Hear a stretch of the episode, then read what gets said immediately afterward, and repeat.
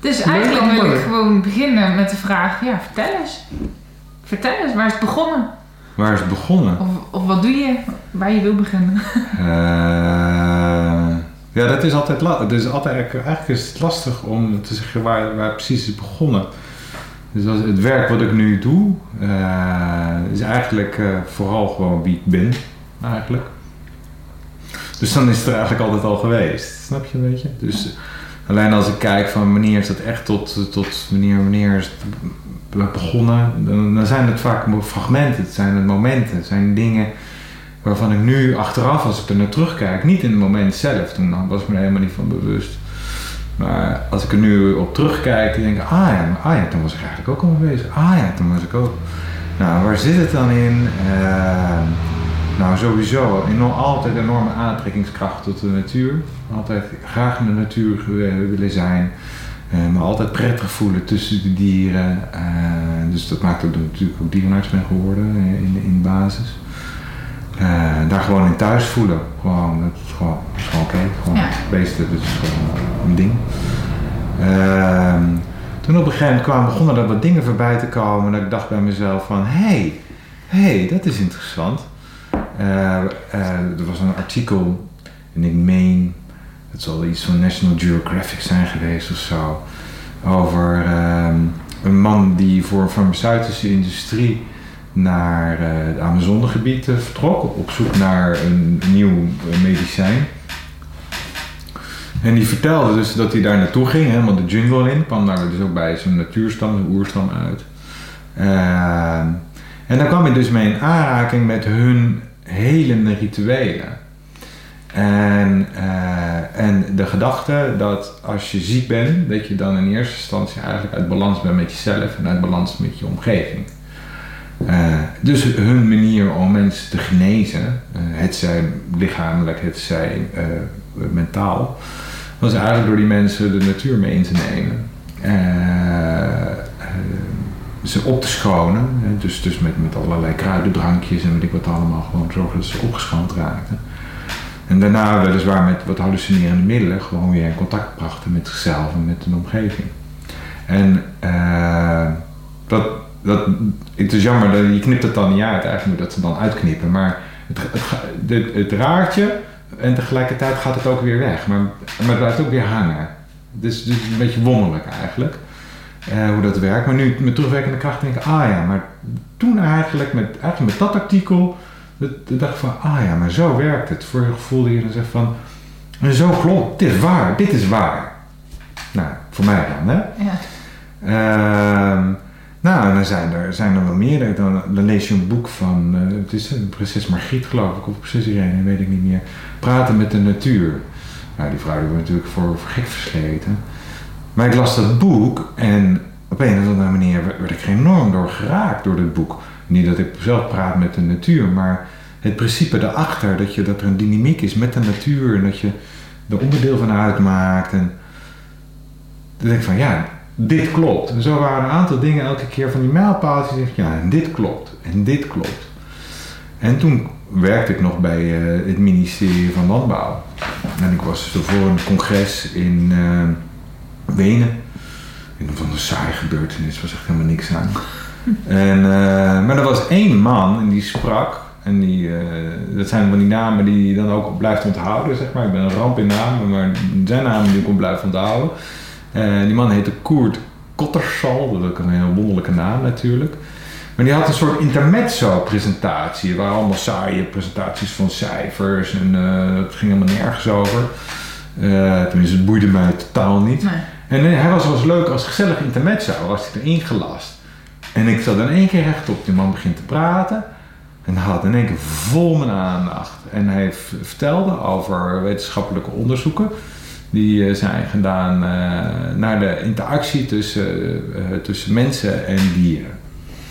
Zowel heen als terug. Hè? Dus het effect wat dieren hebben op mensen, maar ook het effect wat mensen hebben op dieren. Een van de effecten van, van dieren op mensen is, eh, stelt hij bijvoorbeeld, als je dan een, kind, een, een, onthecht kind, een ernstig getraumatiseerd kind, waar eigenlijk je niet mee, daar kan je eigenlijk niet goed mee toe verhouden, kan je niet mee praten, kan je niet mee communiceren. En je gaf zo'n kind een, een, een, eh, je gaf hem niks, of je gaf hem een speelgoedhond, of je gaf hem een echte hond. Dan blijkt dat je als je een echte hond gaf, gewoon, kreeg je gewoon een lijn in zijn handen. Dan in één keer dat, dat je kon, dus kon communiceren, communiceren met de kind. Dan vragen hoe voel je, wat gebeurt er dan? En het kind in één keer ook begon te praten. Zonder te begrijpen hoe het dan werkt. Het was Ja. gewoon een vaststaand gegeven. Maar ook bijvoorbeeld een klas met kinderen. Dat je, daar gingen ze gewoon gedrag turven. Eh, en dan deden ze eh, wel een hond in de klas en geen hond in de klas. En toen merkten ze gewoon dat als je er wel gewoon een hond in de klas ligt, gewoon ergens een mandje of zo. Kinderen meer gefocust, eh, eh, beter leerden, eh, minder vervelend deden, minder onrust. Er waren allemaal aspecten die, gewoon ook significant, gewoon wetenschappelijk duidelijk, dus verbeteren. Gewoon door de aanwezigheid van een dier. Ja, Nou, dat is, dat is, is bizar interessant. ja, Gewoon de aanwezigheid. En andersom ook, dus het effect van, van het gedrag van, van mensen, van, van wat is dan ook een beetje gecategoriseerd. Bepaalde type mensen die dus heel erg in de interactie zitten met een dier, die een hele dag vertellen aan een hond als ze thuiskomen. Weet je wel, die mensen heel erg mee in de interactie zitten. Dus die vergelijken met mensen die, ach ja, ik geef hem eten, ik geef hem drinken, laat hem uit en dat laat voor de rest wat het is. Ja. Als die twee groepen met elkaar vergele- vergeleken als het ging om het uit laten voeren van een opdracht door de hond. Dat dus degenen die heel erg in de interactie zaten minder goed in staat waren om zo'n hond over een loopplankje te krijgen. Dan de mensen die heel rustig en relaxed en gewoon die hond die hond liepen. Zonder te verklaren waarom dat dan zo is. Alleen maar dat het zo is. En ook ten aanzien van katten waren er ook allerlei onderzoeken over eetpatronen en over wat je dan van zo'n kat verlangt en hoe dat dan werkt. En, en die man zit te vertellen en ik, eh, nou die, die, hij, hij heeft echt het vuur aangestoken. Ik ging daar echt, het, was, het stond mij vol aan en dat is ook nooit meer uitgegaan. Ik dacht, en hier moet wat mee. Maar ik werkte toen nog bij het ministerie van Landbouw. dus ja, daar kan helemaal niks mee. En toch voelde ik, ik, en ik moet hier wat mee. Toen raakte ik op een gegeven moment in een burn-out. Toen heb ik ook allerlei eh, trajecten ben ik ook wel ingegaan tuin- in de, daar bij het ministerie. Maar toen ontstond wel de mogelijkheid. Nou, eigenlijk ja, alle te- was er een teken aan de wand. Jongens, ik, dit, dit is niet meer goed voor mij. Ik moet hier stoppen. ja. En toen, eh, door mijn burn-out, kwam ik in aanraking met, eh, met systemisch werk, gewoon als therapievorm. En toen merkte ik in één keer van als ik, als ik een opstelling had gedaan en ik had een inzicht gekregen, dan begon het op mijn dochter in één keer, was die dan, eh, die, woonde, die woonde toen nog niet bij mij. Was dan een weekend bij me kwam, die begon in één keer andersom met te reageren. Die werd zelf in één keer veel zelfstandiger. Of ik denk van, ah, normaal vraag je het aan mij, moet ik dat doen? In één keer pak je het zelf. Of, er veranderde iets in de dynamiek tussen mij en mijn dochter. En dus ik begon dingen een beetje met elkaar te combineren. Ik denk, maar wacht nou eens even. Dus als dat tussen mij en mijn dochter zo werkt, wellicht werkt het dan ook zo tussen mensen en Ja. een hond. Dus als er problemen zijn, eh, gedragsproblemen met een hond, en je gaat onderzoeken van hoe, hoe, hè, hoe zit die dynamiek in elkaar en wat gebeurt daar. Misschien, en je kan dat eh, door inzicht verandert dat. Wellicht verandert dan ook het gedrag van je hond. Dus toen ben ik de opleiding gaan doen, systemisch werken. Eh, maar dat bracht ook een veel, eh, vooral ook een persoonlijke ontwikkeling. Dus mijn, mijn, eh, mijn beroepsmatige ontwikkeling is eigenlijk parallel of misschien wel gewoon hetzelfde als mijn persoonlijke ontwikkeling. Ja. Dus in die opleiding merkte ik ook al van, eh dan ga je dus ook opstellingen begeleiden, eh, dat leer je dan. Je leert heel veel over jezelf, je kunt heel veel oude trauma's kan je verwerken, kan je plek geven. Dus je krijgt enorm inzicht in je eigen handelen en waarom je de dingen doet. En daar, het idee daarachter is, als je het van jezelf snapt, dan snap je het ook van een ander. En, ehm, maar ik merkte ook van, oh jongens, maar als ik een opstelling aan begeleiden ben, ik voel me er ook wel heel erg in thuis. Ik, eh, ik, kan heel gemakkelijk contact mee maken met, met, met wat er speelt in zo'n veld. Eh, dus het, van die, het zijn van die dingen, het zijn wel van die kleine, ja, hoe zou ik het zeggen, van die kleine gebeurtenisjes, zeg maar, die bij elkaar eigenlijk zorgen dat je op een gegeven bepaald paadje begint te lopen.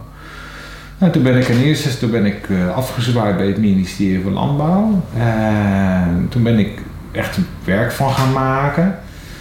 En, eh, dus toen ben ik in eerste instantie echt op het systemisch gedeelte gaan zitten. Dus echt als mensen een probleem hadden met een hond of zo, dan ging ik echt met die mensen aan de slag. Eh ging mensen opstellingen doen, ging daar. En toen dacht ik op een gegeven moment ook van ja, nee, het is ook maar weer het halve werk, want hoe zit het dan met de beest? Want daar is soms ook gewoon wat mee. Die zijn Ja. soms ook getraumatiseerd.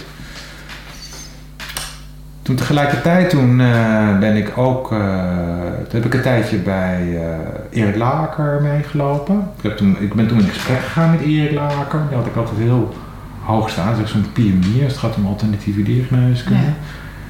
Dus toen ben ik mijn ideeën daarover, ben ik bij, bij hem gaan toetsen. Van, goh Erik, wat vind jij daar nou van? Wat, Ja. dit, is, dit is zoals ik het zie.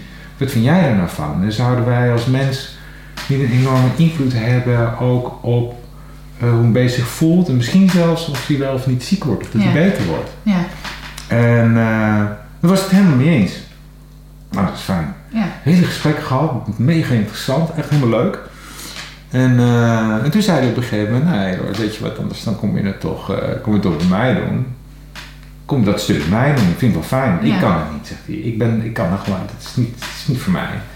Maar je mag het wel bij mij komen doen. Hoe zou je dat vinden? Ik denk, nou kijk, dat is mooi, dat gaan we doen. Ik was helemaal blij.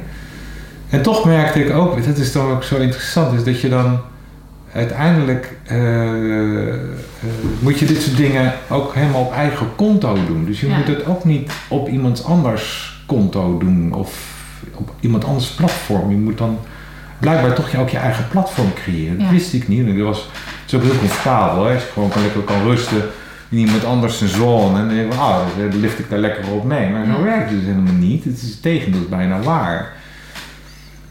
Toen heb ik nog een tijdje bij Casper Broekman eh, heb ik, eh, heb ik meegelopen. Ik heb ontzettend veel geleerd. Daar gewoon alleen maar op een kruk gezeten. Ik heb bij hem alleen maar op een kruk gezeten. Gewoon alleen maar kijken. Trouwens bij Erik Laker ook. Liep ik ook daar bij die stallen. En ook bij de wandelruimte van de paarden. Gewoon, het is mega comfortabel. Je hoeft niks. Er wordt niks van je verwacht. Je bent een soort vlieg op de wand, zeg maar. En gewoon alleen maar ervaren. Gewoon, wat gebeurt er? Wat zie ik nou bij dat paard? Wat zie ik nou bij die hond? Wat zie ik nou bij die kat? Hoe komt hij op me over? Wat zie ik daar nou eigenlijk? Eh, zonder iets mee te hoeven. Wat, wat ervaar ik tussen, die, tussen dat dier en die eigenaar? Wat ervaar ik bij die eigenaar? Dus ik zat alleen maar heet in die ervaringsmodus. Maar het was enorm leerzaam. Dan zat ik ook aantekeningen te maken, een beetje, een beetje te schetsen. Dan teken ik bijvoorbeeld een kat en dan, dan, eh, dan trok ik gewoon ergens een lijn en nou hier zit een bokaal, een boink. Terwijl ik gewoon naar de dier zat te kijken. Of eh, ik zie alleen, eigenlijk is er alleen maar een hoofd. Of er is alleen maar, of dan had ik een bepaalde plek of zo. Dan denk ik van, dan wil ik naar mijn taal. denk nou, mijn wordt daardoor getrokken. Of, eh, en daardoor, en dat heeft dan ook wel te maken eigenlijk met het stukje wat met systemisch werken ook is ge, ge- de, in de opleiding eigenlijk is gestimuleerd. Is dat je veel meer vanuit een andere positie gaat waarnemen. Je gaat eigenlijk meer waarnemen. Je gaat echt waarnemen. Anders zijn we zeker dierenartsen. En van die, van die enorme doeners zijn dat. Dus er komt een beest binnen en er moet gelijk van alles gebeuren. Dan ga je te trekken en sjorren, thermometer erin en luisteren, spuiten erin. En het is een enorme klusser eigenlijk. ja, Terwijl je met, eh, vanuit een eh, opleiding systemisch werken eigenlijk veel meer achterover gaat leunen. Gewoon alleen maar waarnemen. Gewoon ja, maar waarnemen wat je ziet, maar ook waarnemen wat je gewoon binnenkrijgt. En wel- welke gedachten komen dan bij je op? En waar gaat je aandacht dan naar uit? En, dus het werd, heel, het, ja, het werd enorm ontwikkeld. Maar goed, toen ben ik wel voor mezelf begonnen in 2017. Dacht ik van nou, hartstikke idee. Ik had gewoon geen keuze meer. Ik, werd, ik, ik moest gewoon voor mezelf beginnen. Ja, dat, op een gegeven moment krijg je zo'n, iedereen duwt je gewoon een bepaald pad op, lijkt het dan wel. Dus op een gegeven moment vond ik echt zo van, oké, nou moet ik dus echt helemaal alleen doen. En hoe lang heb je meegekeken? spannend. Nou, ik denk dat ik. Ik denk bij Casper heb ik eh, meer dan een half jaar meegekeken. Bij Erik Larker heb ik een half jaar meelopen kijken. Ehm, ondertussen was ik ook. Was ik ook nog aan het. Ik moest, moest ook brood op de plank, dus ik was ook als eh, regulier dierenarts nog in de praktijk aan het werk. Ja, dat is natuurlijk afschuwelijk. Dus ik, werd ik voelde me echt op een gegeven moment zo'n gespleten persoonlijkheid. Dat werkt dus ook op een gegeven moment niet meer. En de grap is, je hoeft dan niks te doen, hè. De, want ik dacht van, ja, ik kan dit gewoon niet meer. Als ik daar een dag had gewerkt, in, de- in die praktijk, nou, dan had ik gewoon hoofdpijn. Dus ik duurde dan weer een dag, voordat ik weer een beetje mezelf werd. Maar ja, ik had ook brood. Ja, de rekening moest gewoon betaald worden. Dus ja, Ja. Dan, moet, dan moet je het gewoon doen. En, eh, en op een gegeven moment hield dat ook gewoon op. Dat is zo grappig. Dan op een gegeven moment van stopt dat ook gewoon. Dan, dan werkt het niet meer. Dan begint het te schuren. Dus dan, toen stopte dat. En toen moest ik dus helemaal voor mezelf beginnen. En aldoende, terwijl ik daar bezig was op de manier zoals alternatief werkende dierenartsen dat doen. Dus die werken met eh, acupunctuur, met kruiden, kruiden en kruidentincturen en Ja. dat soort dingen. En frequenties. Ja. Dan had ik nog steeds het idee van ja, maar ja. Ja, maar ja. Dit, er is nog steeds, er is iets niet. Er is, er is nog steeds, ik mis nog steeds iets. Ja. En dat zat er met name in de emotionele hoek. Er was nog steeds iets, een, een, een, een, een, een veld of een, ja, hoe moet ik dat zeggen, iets. Ik denk, ja, maar je komt er gewoon niet. Je kan echt, je kan allemaal erin steken die je wil. En je kan alle frequenties toepassen die je wil. En ik had toen een opleiding bij Erik Laker gedaan, dus de biosensor en de. dat was de biosensoropleiding, dus dan krijg je ook allerlei dingen mee over frequenties en over eh, nou ja, dat soort dingen. Ja. Nou, interessant en ergens klopte dat ook wel. Maar het kwam er ook weer, weet je, het, is, het bleef zo een beetje schuren. En toen, eh, en mijn aandacht ging steeds meer uit, ook in artikeltjes die voorbij kwamen. Ik begon, ja, van die boeken van Daan van Kampenhout, dat is zo'n Ja. shaman, een kerel. En dat trok mijn aandacht, die zat ik dan te lezen. En dat liet ik eigenlijk vooral op me inmerken. Maar je hoeft het niet zoals hij te doen. Maar dat ik van, ah ja, ah ja, oh ja. Hij ging gesprekken voeren met mensen die op dat vlak werken. Ik denk, ah ja, ah ja. ja. En zo, het zat een beetje te pruttelen, weet je wel. Zo'n pannetje op een vuurtje, een beetje aan het Ja. pruttelen. En toen, eh, toen woonde ik nog in Haarlem. En eh, t- eh, had je van die netwerkbijeenkomsten. En dat was een man en die deed shamanistische healings, deed. En die gaf een presentatie. En normaal ga ik er nooit, dat is ook weer zo, normaal ging ik daar nooit naartoe. Ik denk, ja, al die lui die allemaal over zichzelf aan het vertellen zijn, zeg alsjeblieft. En op één avond dacht ik van, ach, laat ik eens gaan. Nou, staat daar Marcel Rosemeijer heet hij. Nou, Marcel Rosemeijer die gaat, staat daar te vertellen over, over shamanistische. Ik denk, dus ik sprak hem aan. Ik zeg, eh, goh, eh, eh, boeiend. Ehm, eh, ja, ja, ik zit een beetje van, ja, zou dat nou iets voor dieren zijn? Zou je daar nou iets mee kunnen? En weet je, dat shamanisme heeft dan ook zo'n, echt zo'n, heeft zo'n, eh, zo wollig, weet je wel. Het is zo, er wordt, worden veel poeha zit er rond shamanisme. Iedereen loopt een beetje te trommelen en te doen en heel veel poeha. Dus ik was een beetje, ik denk, ik moet ook vooral iemand hebben die zelf down to earth is. Weet je wel, gewoon een normaal mens. Dat klinkt een beetje stom als ik het zeg, maar gewoon een beetje niet al te veel eh, spirituele gedoetjes. Nou, Marcel was echt enorm down to earth kerel. Dus dat vond ik heel prettig. Ja. En eh, nou zegt hij, weet je, Edward, nou ja, Edward, het is mijn manier om erachter te komen, jongen. Dan moet je gewoon, dan moet je, moet een afspraak, moet je gewoon bij me langskomen, moet je zelfs ondergaan. En ja, dat is natuurlijk wel een punt. Dus als ik dat wil, dan moet ik het, dan, dan zal ik het zelf toch even moeten ondergaan. Ja. Ik heb een afspraak gemaakt en nou, toen, heeft hij, toen heeft hij een heling gedaan. Nou, echt, het was niet normaal wat ik toen heb ervaren en wat er gebeurde en hoe ik me daarna voelde. En ik denk, zo de juhe, ik denk, maar dit is krachtig, dit is cool. kan je daar wat meer over vertellen? Nou, wat er, weet je, wat er, ehm, over, over, over dat moment, over die heiling Ja. bij hem. Nou, wat hij ontsloot op dat moment was. eh, een, ik voelde. eh, ontsloot een enorme kracht in mij of zo. Dat, ja, als je het over jezelf vertelt, denk ik mezelf: goh, die gast die, eh, die rookt te veel eh, wiet of zo. Maar eh, ik, echt, ik kreeg allemaal beelden erbij, sensaties en. Het leek wel alsof ik uit mijn vel knal, zo ongeveer. Dus ik, ik kwam er ging helemaal stuiterend de straat op. Van, jezus, wat is dit jongens? Wat gebeurt hier? Ja. Maar ja, ik was natuurlijk wel, besmet. En Ja. ik was bokkie. Maar heb ik zelf toen al wel heel, nou, een aantal helingen. Toen merkte ik ook van, oh, het is ook wel relaxed. Want ik had heel veel, eh, heel veel persoonlijke ontwikkeling gedaan. Het is altijd een hoop gedoe natuurlijk, allemaal met emoties. En je moet dingen verwerken. En je bent eigenlijk knijthard aan het werk. En het is eigenlijk helemaal niet leuk. En het duurt ook heel lang en eh, gedoe. Het levert natuurlijk ook wel wat op, maar het is ook best wel intensief. En bij hem, het eerste wat ik bij hem dacht, denk ik, oh dat is relaxed. En dan nou, je hoeft alleen maar op matrasjes te gaan liggen. Ik denk, kijk, dat kan ik. Je hoeft niks te doen. En, dus je hoeft er niks te doen. Lacht daar alleen maar. En hij deed het, of hij liet het werk gebeuren eigenlijk. Hè. Want als je doet En wat deed hij dan voor de luisteraar? nou, wat hij, wat hij deed, wat hij, en wat, ik kan het, omdat ik het nu zelf doe, snap ik ook beter. Op dat moment snapte ik niet zo heel goed. Wat, wat, hij legde het uit en kon er echt een beeld bij vormen. Want ik onderging het. Ja. Ehm, en wat hij doet, eigenlijk wat, je, wat hij doet, is wat er, heel simpel eigenlijk, wat er is er, wat, wat je op een bepaald moment in je leven, op dat moment dat je daar ligt, nodig hebt in jouw proces. Het is eigenlijk heel vaag en tegelijkertijd ook wel weer duidelijk. Eh, dat betekent eigenlijk dat hij, eigenlijk, hij ging als het ware checken van ja, wat gebeurt er eigenlijk bij hem? Waar gaat het, waar, nou, waar gaat het mis tussen aan? Het gaat natuurlijk niet mis, maar waar knelt het? Waar doet het zeer? Waar... En wat heb je daar nodig om daar voorbij te komen? Zodat je door kan, dat je dat je niet in blijft hangen. Je niet in je frustraties blijft hangen, niet in je boosheid blijft hangen.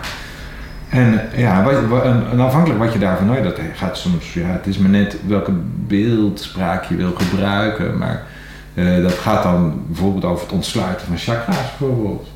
Of het gaat over eh, eh, het, het ervaren van vertrouwen, het ervaren van basis, het ervaren, het is een beetje net afhankelijk van het moment. Ja. En dan gaat dus het moment dat je dat dus, je, je kan je soms, en wat ik toen merkte, want dat, dat was het eigenlijk, dat datgene wat ik me voor die heling me zo druk over maakte, na de heling gewoon geen issue meer was. Het was gewoon geen, het was gewoon niet eens meer in me op. Terwijl ik kon echt over de dingen enorm lopen doorzagen hoor. Als er bepaalde onderwerpen. De, God, ik kon ook met uit een partij mee aan de bak zijn thuis. En eh, van hoe moet dat dan? En hoe zit dat dan? En eh dus ik kon er echt best wel mee aan de bak zijn. En ik heb een heling gehad, die loopt de deur uit en het is gewoon geen issue meer.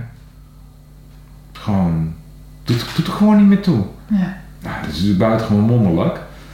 Eh, maar toen merkte ik ook wel van, eh, het idee wat, er, wat ik er toen ook steeds meer bij heb gekregen, is dat je, kijk, je- door, door alles wat je natuurlijk, wat je meemaakt in de mensenleven, vorm je, vorm je, ja, in de basis is het een overlevingsmechanisme en, en in de volksmond noemen we dat een ego. Je krijgt allerlei structuren die ervoor zorgen nou ja, dat je voor je gevoel dat je overeind kan. Ja. En die blijf je gewoon in de rest van je leven blijven dat doen. Maar daardoor kijk je ook op een bepaalde manier het leven in. Daardoor heb je ook een bepaald perspectief. Zo bepaalt ook de bril waardoor je erin Ja. kijkt. Maar de grap is hoe jij de wereld ervaart, zo ontmoet je hem ook.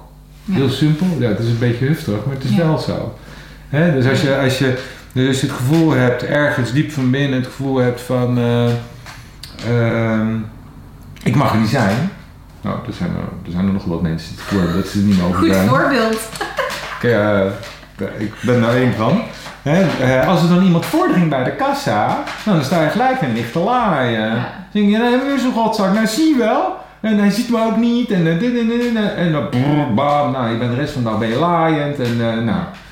Maar eigenlijk gaat het alleen maar over dat je zelf een overtuiging over jezelf hebt ontwikkeld. Gewoon uit, uit overleving van ik mag er niet zijn. Eh, En waar loop je die op? Die ik mag er niet zijn. Nou, dat kan op allerlei manieren. Dat gaat vaak, eh, dat gaat vaak eh, nou, dat kan ik niet voor iedereen beantwoorden natuurlijk. Het Maar als het over? mezelf gaat, eh, doordat je niet gek, ik, ja, het- ik, ik heb echt de lieve ouders van mijn vader is overleden. Maar, ehm, nee, maar weet je, dat je het gevoel hebt, ik, mensen zo druk zijn met zichzelf, met hun eigen sores, met hun eigen verdriet en gedoetjes. Dat je als kind gevoel hebt van dat, dat, er, dat, je, dat, je, dat je daar niet wordt gezien. Gewoon dat je ervaart, er is niet volle aandacht bij. En dat kan ook niet. Als je ook heel veel verdriet hebt, dan is je aandacht bij Ja. het verdriet. Dan kan je daar nog nooit vol bij je kinderen zijn. Nee. En, maar als kind eh, weet je, daar snap je er geen donder van. Nee. Je voelt alleen maar, eh, daar, er, er, er is iets niet, Ja. zeg maar. Waardoor je de overtuiging dan over jezelf van, nou ja, mag het blijkbaar niet zijn. En dat neem je dan mee. Het zijn niet je ouders die je dat verteld Nee. hebben. Het is gewoon een overtuiging die je over jezelf ontwikkelt. En, en, en eh, in je dagelijks leven kan je dat uh, voortdurend, kom je loop je daar nog tegenaan. Iemand die voordringt bij de kassa, Iemand in de file die gaat ritsen, die je bijna van de weg afdrukt. En je denkt, oh, toeteren, oh, zie je wel, bam, boos.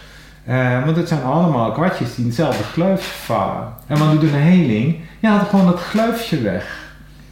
Het is gewoon geen gleufje meer. Je neemt de hele overtuiging gewoon weg.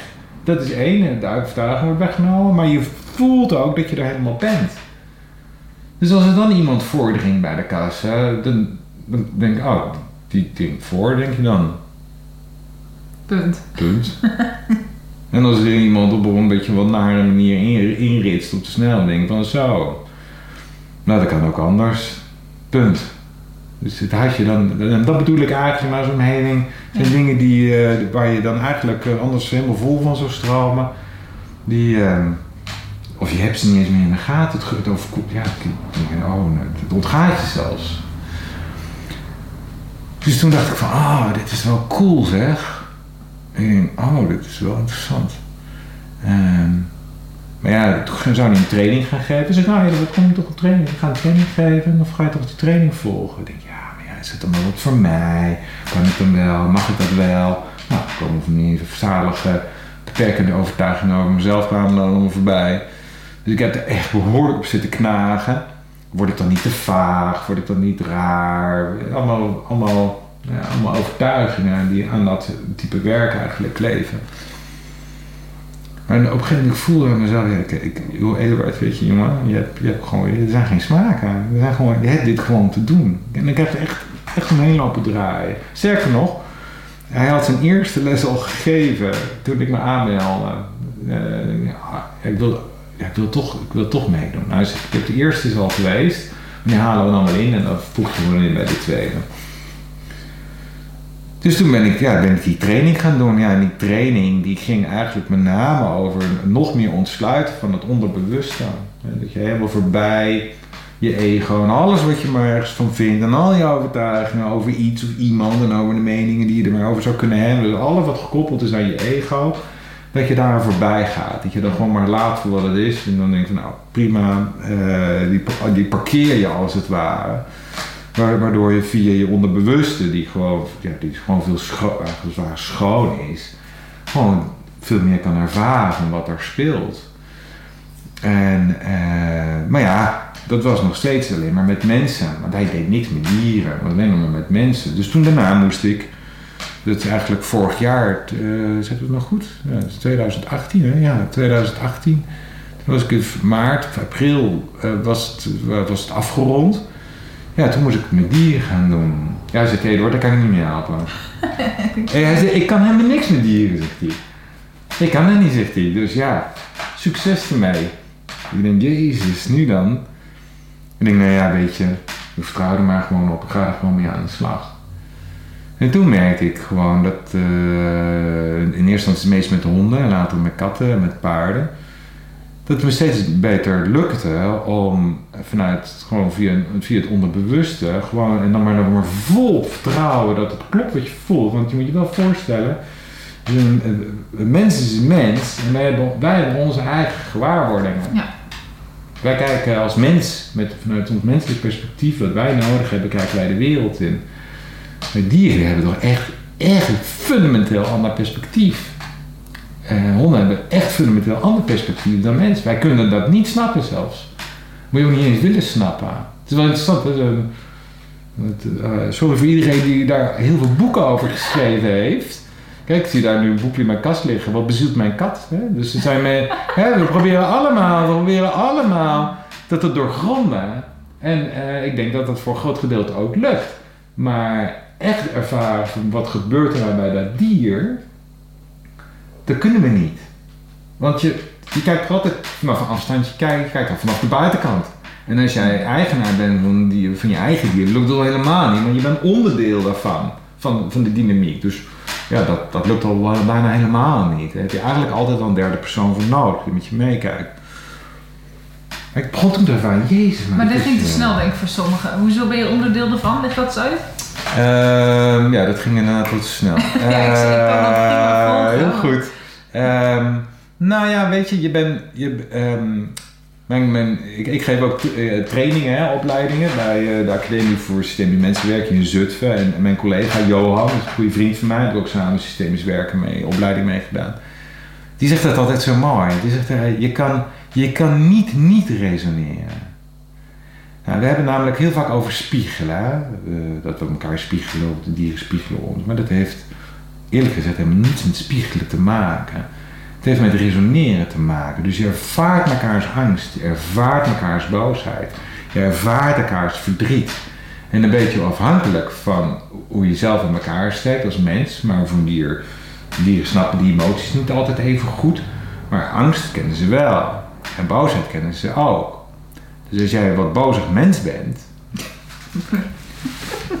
dan krijg je een wat bozig dier. Ja, Ik heb in Haarlem gewoond, in een, eh, in een, in een, in een boze een- wijk. in een boze wijk.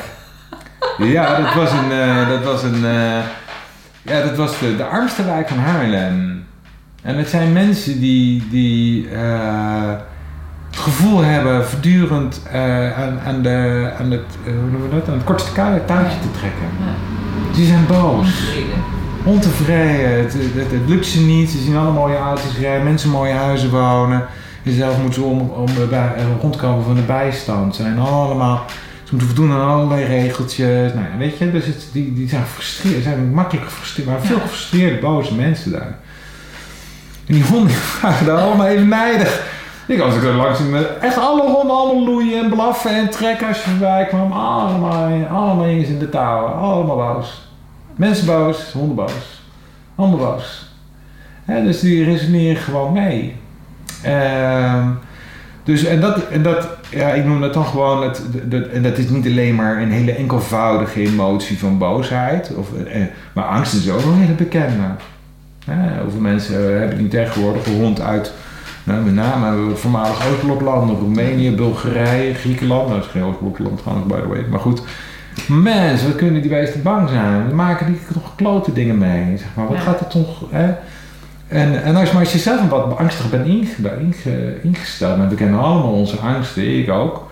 Dus met een angstige voortdurend in, in een omgeving waar een angstige hond zit, nou, dan ga, word je zelf ook angstig van. Wat ga je dan doen? Ga je buiten ook om je heen lopen scannen en dan ga je, oh, er komt een ander hond. Oh, is er maar niet blad. Oh, is er maar niet dit gebeurd. Oh, dus je gaat als ware, dat gaat als vanzelf. En dat is, dat is een beetje wat ik bedoel van, je kan niet niet mee resoneren. Ja. Dat gaat onbewust, ga je gewoon, ga je die angst ervaren. Je gaat dan hetzelfde lopen doen. Dus eigenlijk zeg je daarmee dat het ook heel belangrijk is om je te beseffen met wie, met wat je je omringt. Ja, dat je daar in ieder geval van bewust bent dat dat gebeurt. Maar dat is wel een klusje hoor. Want het meeste gebeurt onbewust. Dat heb je van jezelf helemaal niet in de gaten. Oké. Dat heb je van jezelf helemaal niet in de gaten. En één wat meer dan de ander. Hè? Dus dat je Maar je weet van, wel, als je even op mensen houdt, ik ben eh, met die en die geweest en je bent daarna allemaal Ja, zo. ja. Dat zit ook in dit kader, denk ik. het zit Dus in precies hetzelfde kader. Ja, is het misschien niet wijs om met die personen om te gaan. Wat niet de perso- persoon hoeft te zijn, nee. maar voor mij is het een persoon. Ja, nee, dat klopt. Dus dat, dat, dat klopt. Hè. Dus er zijn mensen die bijvoorbeeld heel hoog in de energie bijvoorbeeld zitten. Dan ga je zelf automatisch ga je mee. Hè. Ja. Dus, je, dus dan inderdaad, het zijn, dan zit je een uur lang zit je, ben je ook aan het stuiteren. Dan ga je de deur uit door.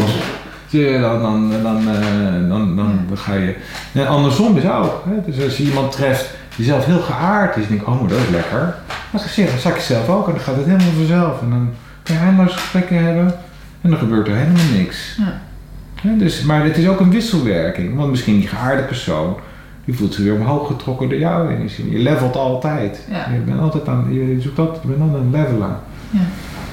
Eh, maar dat gebeurt automatisch. Het is een automatisch mechanisme volgens mij in het sociale verkeer. Maar dieren doen dat ook. Dieren die levelen ook. Ja. Eh, en dat maakt het dus ook heel mooi. Hè? Dit- ik, vind dat, dat, dat maakt, ik vind dat schitterend. Ja. Dus dat maakt het juist prachtig, dat van dieren. Ehm, maar goed, dat is dus wat ik, wat ik dan. eh, dus dat is. eh, ik weet niet hoe helemaal hoe we erop kwamen. Maar dat vormt als het ware wat een veld. Ja. Een veld. En er zit allerlei informatie in. Een veld over het verleden van zo'n dier. Je kan enorm geraakt zijn omdat een dier bijvoorbeeld verwaarloosd is. Of aan een Ja. ketting heeft gelegen. Of, ja, daar had je het over die angstige honden, dat je daar mee kunt resoneren. ja, dat je daar mee kan resoneren. Ja. Maar ook vanuit herkenning. Snap je dat? Dus, ja, wat ik wel zeg, op lezingen vertel ik dat ook wel eens. Hè? Dus, eh, als je soms als mensen vraagt van waarom heb je nou dat puppy genomen uit dat nest?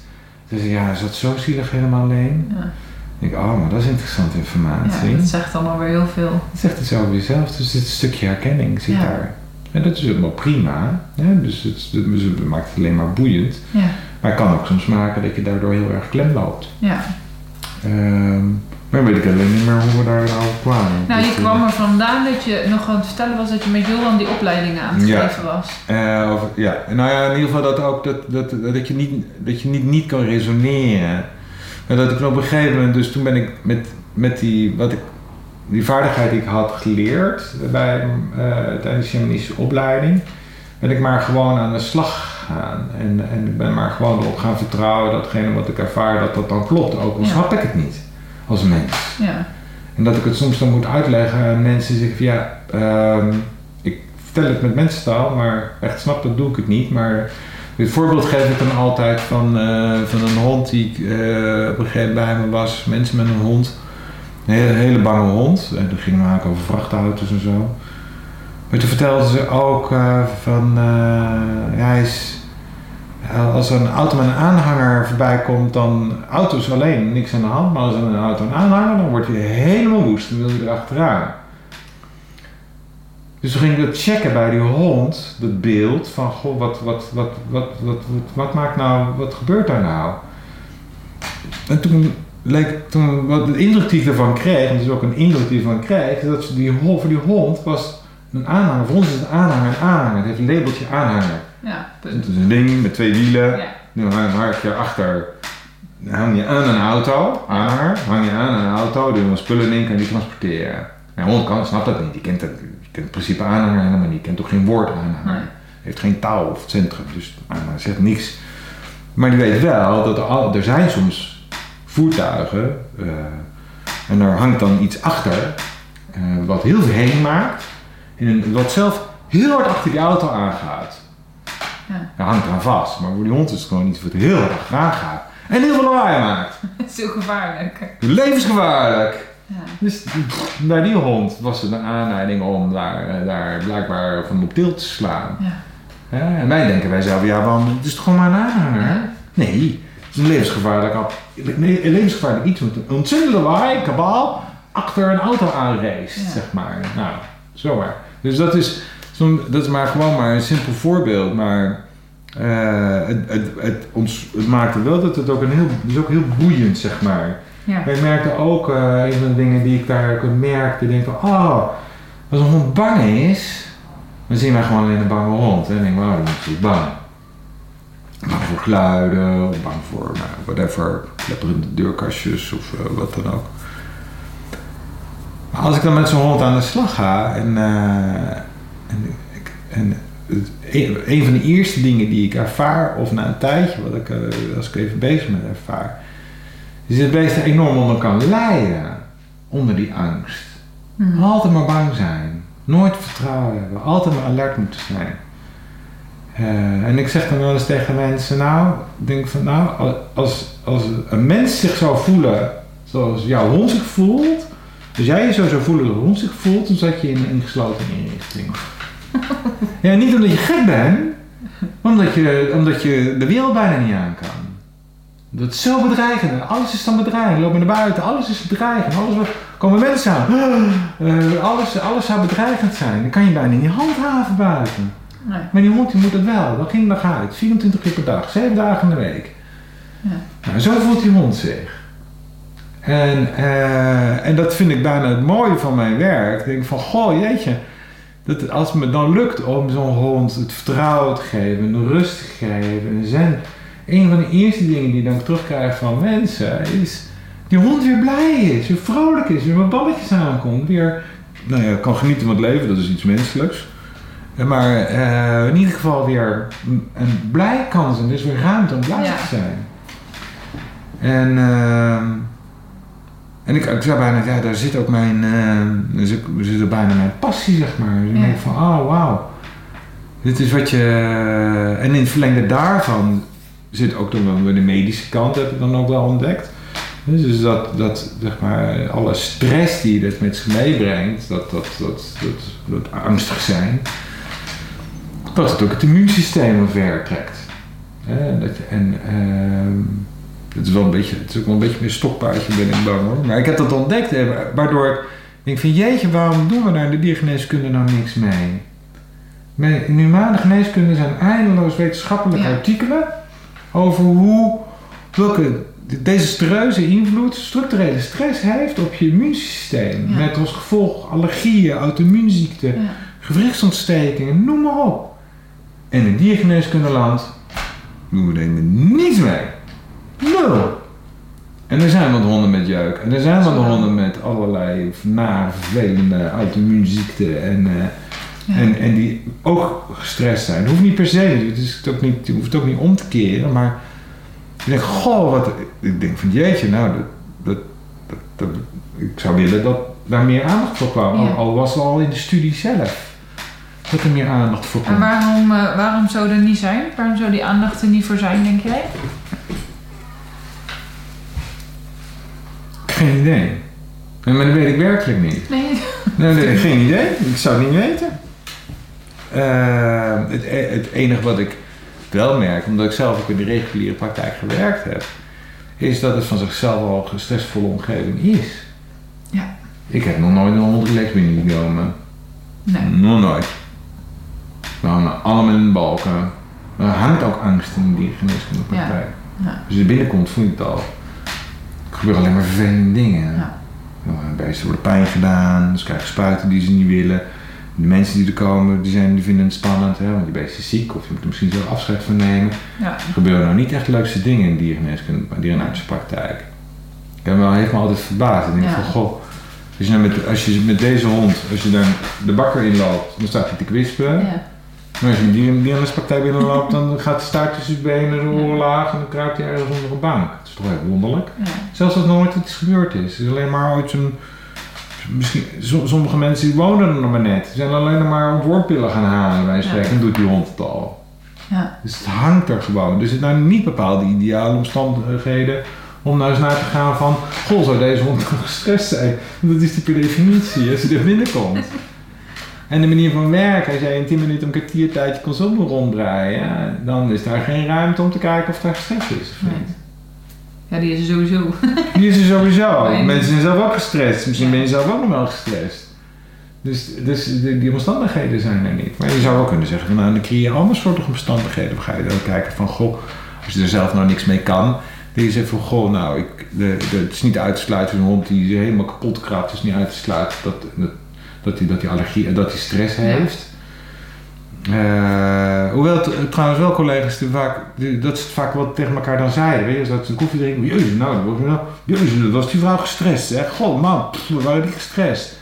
Ja, hond natuurlijk ook gestrest. Ja. Maar er gebeurt verder eens niks met die informatie. Dus nou ja, wie weet in de toekomst eh, wordt er, komt wel Ja. voor mijn gevoel steeds meer aandacht wel voor, hoor, voor Ja. dit stuk. Maar toen heb jij eh, het vak systemisch dierenarts gecreëerd. Ja, maar ik dat moest er een labeltje aan plakken aan. Ik wist niet zo goed of ik het anders moest noemen. Dus ik heb heel lang aan zitten denken van, ja, hoe zou ik me nou noemen? Hoe zou ik me nou noemen? Ja, systemisch dierenarts snapt niemand. Eh, ik moet het er altijd uitleggen. Maar ja, gewoon dierenarts ben ik niet. En een holistisch dierenarts ben ik ook niet. Ik ben geen holistisch dierenarts. Dat is toch echt anders. Dus ja, wat ben ik dan? Complementair dierenarts? Ja, er zijn er zoveel. Ja, wat ben ik dan? Dus toen op gegeven moment dacht ik van, nou ja, weet je, nou ja, dan uh, God zegene de greep. Noem maar gewoon systemisch dierenarts en heeft het maar naam. En dan, Zien we wel. dan zien we wel en dan komen de mensen vanzelf wel met de vraag. Dan, eh, dan Ja. gaan ze vanzelf vragen en dan kan ik het uitleggen. Of Ja. vragen niet, is het ook goed. dus ja, maakt gewoon niet uit. Ja, Oké. ja. En als je nou kijkt, nou je bent dus dierenarts en daarna het sy- systemisch werk ingerold, ingegaan. Shamanisme heeft daar een rol in gehad en daar heb je je eigen werkvorm of je eigen gevoeligheid in om te werken zoals je kan werken met de combinatie die binnenkomt. Zo is hoe ik Ja. nou begrijp. ja. Eh, wat is dan de eh, belangrijkste vertaalslag die er op dit moment nog te halen valt bij dierenartsen? Zeg maar. De, je had het net al even, de omgeving zelf is al vol angst. Maar wat zou er dan nu moeten veranderen om het ja, beter te maken voor dierenartsen? Eh, alles? ja, ik ben, ik, ik ben al een beetje rigoureus in die dingen, moet ik zeggen. Ja heel, ja, heel eerlijk. Maar goed, het is natuurlijk uiteraard helemaal mijn mening. Ja, Maar de dierenklinieken, zoals we tegenwoordig zijn het alleen nog maar dierenklinieken. is Voor mijn gevoel totaal achterhaald concept. Nou, als nu dierenartsen mijn collega's dit horen, nou, oh jongens, dan weet ik. Maar goed, met alle respect hè. Maar voor mijn gevoel is het een achterhaald concept. We, hebben we, hebben het, het eruit gehaald dat erin zat. Als je ervan uitgaat dat eh, toen ik net afstudeerde, toen begon, net een klein, was in 91. Toen kwam het net een beetje in, zeg maar, wat, wat we dan noemen een geoutilleerde dierenartspraktijk. Met een röntgenapparaat was toen net, kwam net een beetje op toen. Maar de generatie voor mij, zeg maar, eh, die 50, 60 was toen ik afstudeerde, die deden honden en katten gewoon op de keukentafel. Ging gewoon op de keukentafel. Waren overdag waren ze eh, met koeien bezig. Ik doe, ik doe het even generaliserend, Ja. hè. Nou, overdag met koeien bezig en s'avonds dan deze even een uurtje wat hondjes en katjes. En dan prikjes geven, pilletje mee en huppakee, klaar. En op een gegeven moment ontstond er mogelijkheid van, goh, je kan een röntgenapparaat in je praktijk hebben. Oh, dat is misschien wel makkelijk. Want dan kan je, dan kan je foto's maken. Ja. Nou, ik ben toen nog gekomen, in 96 kwam ik in de dierenartspraktijk. Die had nog niet eens een geautomatiseerd ontwikkelapparaat. Toen moest je dan, de fotootje moest je dan in verschillende badjes doen om hem te ontwikkelen. Ja, super cool natuurlijk. Maar die apparaten zijn allemaal uh, stervensduur natuurlijk. Dus, en op een gegeven moment kwamen het zelf geautomatiseerde Ja. Nu zijn het digitale foto's, hebben ze gelijk op het scherm. Toen kwamen de echo's. Toen deed je niet meer op een nee, eerst kwamen, toen kwam de bloedanalyseapparatuur. Dat deed je niet meer mee als je niet zelf bloedanalyseapparatuur Ja. had. Ik stuurde destijds nog op. Op een gegeven moment, nee, nee dat, dat, want de buurtcollega die kan dat gewoon ter plekke. Oh, stuurt u het op? Oh, bij de buurtcollega heb ik gelijk uitslag. Oh ja, shit. Nou, komt er weer een apparaat van 20.000 euro eh, om een bloedanalyse te kunnen doen. Toen kwam de echo. Dus van, eh, ja, met echo kan je dan nog wel de bewegende delen. En dan kan je weken delen, kan je dan. Want de röntgenfoto is natuurlijk alleen botten. Echo kan je weken delen. Ah ja, oh, ja, de buurtcollega heeft een echo. Ja, nou kom maar door met die echo dan. Nou, iedereen aan de echo. Oh, oh kunt u niet kijken hoe lang, eh, deze, de, hoe lang de hond nu drachtig is? Maar weet je wel, dus iedereen is een soort red race, zeg maar. Ja. Waarin het, het niveau wel steeds hoger werd. Dus dan op een gegeven moment ontsteeg je gewoon dierenartspraktijk, weer dierenkliniek, weer dierenziekenhuis. Werd eh, orthopedische chirurgie, alles werd op een gegeven moment. Het wordt gewoon een steeds hoger level Ja. komt het. Maar daarmee wordt het, het onderlinge onderscheid tussen dierenartspraktijken wordt steeds kleiner. Er worden ook steeds meer ketens. Je hebt steeds meer ketens. Ja. Gewoon één, nog maar één formule. En tegelijkertijd denken we mezelf, als ik, als ik het beschouw, denk ik, ah ja, maar je doet wel, zeg maar, de mens en het dier daarmee enorm, je gaat daar enorm aan voorbij. Ja. Kijk, dat wij nog naar een ziekenhuis gaan, zeggen van, nou ja goed, het is ook wel functioneel, het is functioneels. Ja.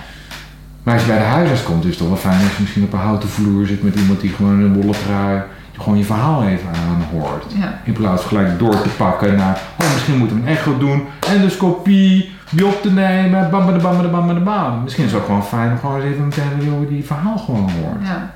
En waar je met je zorg terecht kan. Ja. Dus- Maar goed, daar heb je natuurlijk niks aan als je rond in het bos een eh, tak in zijn buik Nee, dus je, ik denk dat je, dus je, je, je, de, dus de, de, ik denk dat er enerzijds is het gewoon functioneel, hè. En ik denk van, hè, hè, je, je kan nog steeds poot breken, je kan wonden Ja. oplopen, sommige dingen moeten gewoon gebeuren, dan is zo'n omgeving is ook prima. Ja. Maar eh, tegelijkertijd eh, denk ik dat er ook een steeds grotere behoefte ontstaat aan, aan nou, alternatief werkende dierenarts, holistisch dierenarts. Die doen het ook wel veel meer, Ja. zeg maar, wat huiselijke omgeving, wat rustiger. En, eh, en ik, voor mijn gevoel, voor persoonlijk zou ik zeggen van joh, ga eens experimenteren met gewoon gewoon klini- klinisch dierenarts zijn zonder eindeloze pillen op de plank en zonder al die zakken voer, zonder al die Ja. meuk die je eindeloos kan kopen op internet. Ja. Zonder in je praktijk. Doe eens een ander jasje aan, doe die witte jas eens uit, doe eens gewoon een leuke trui aan.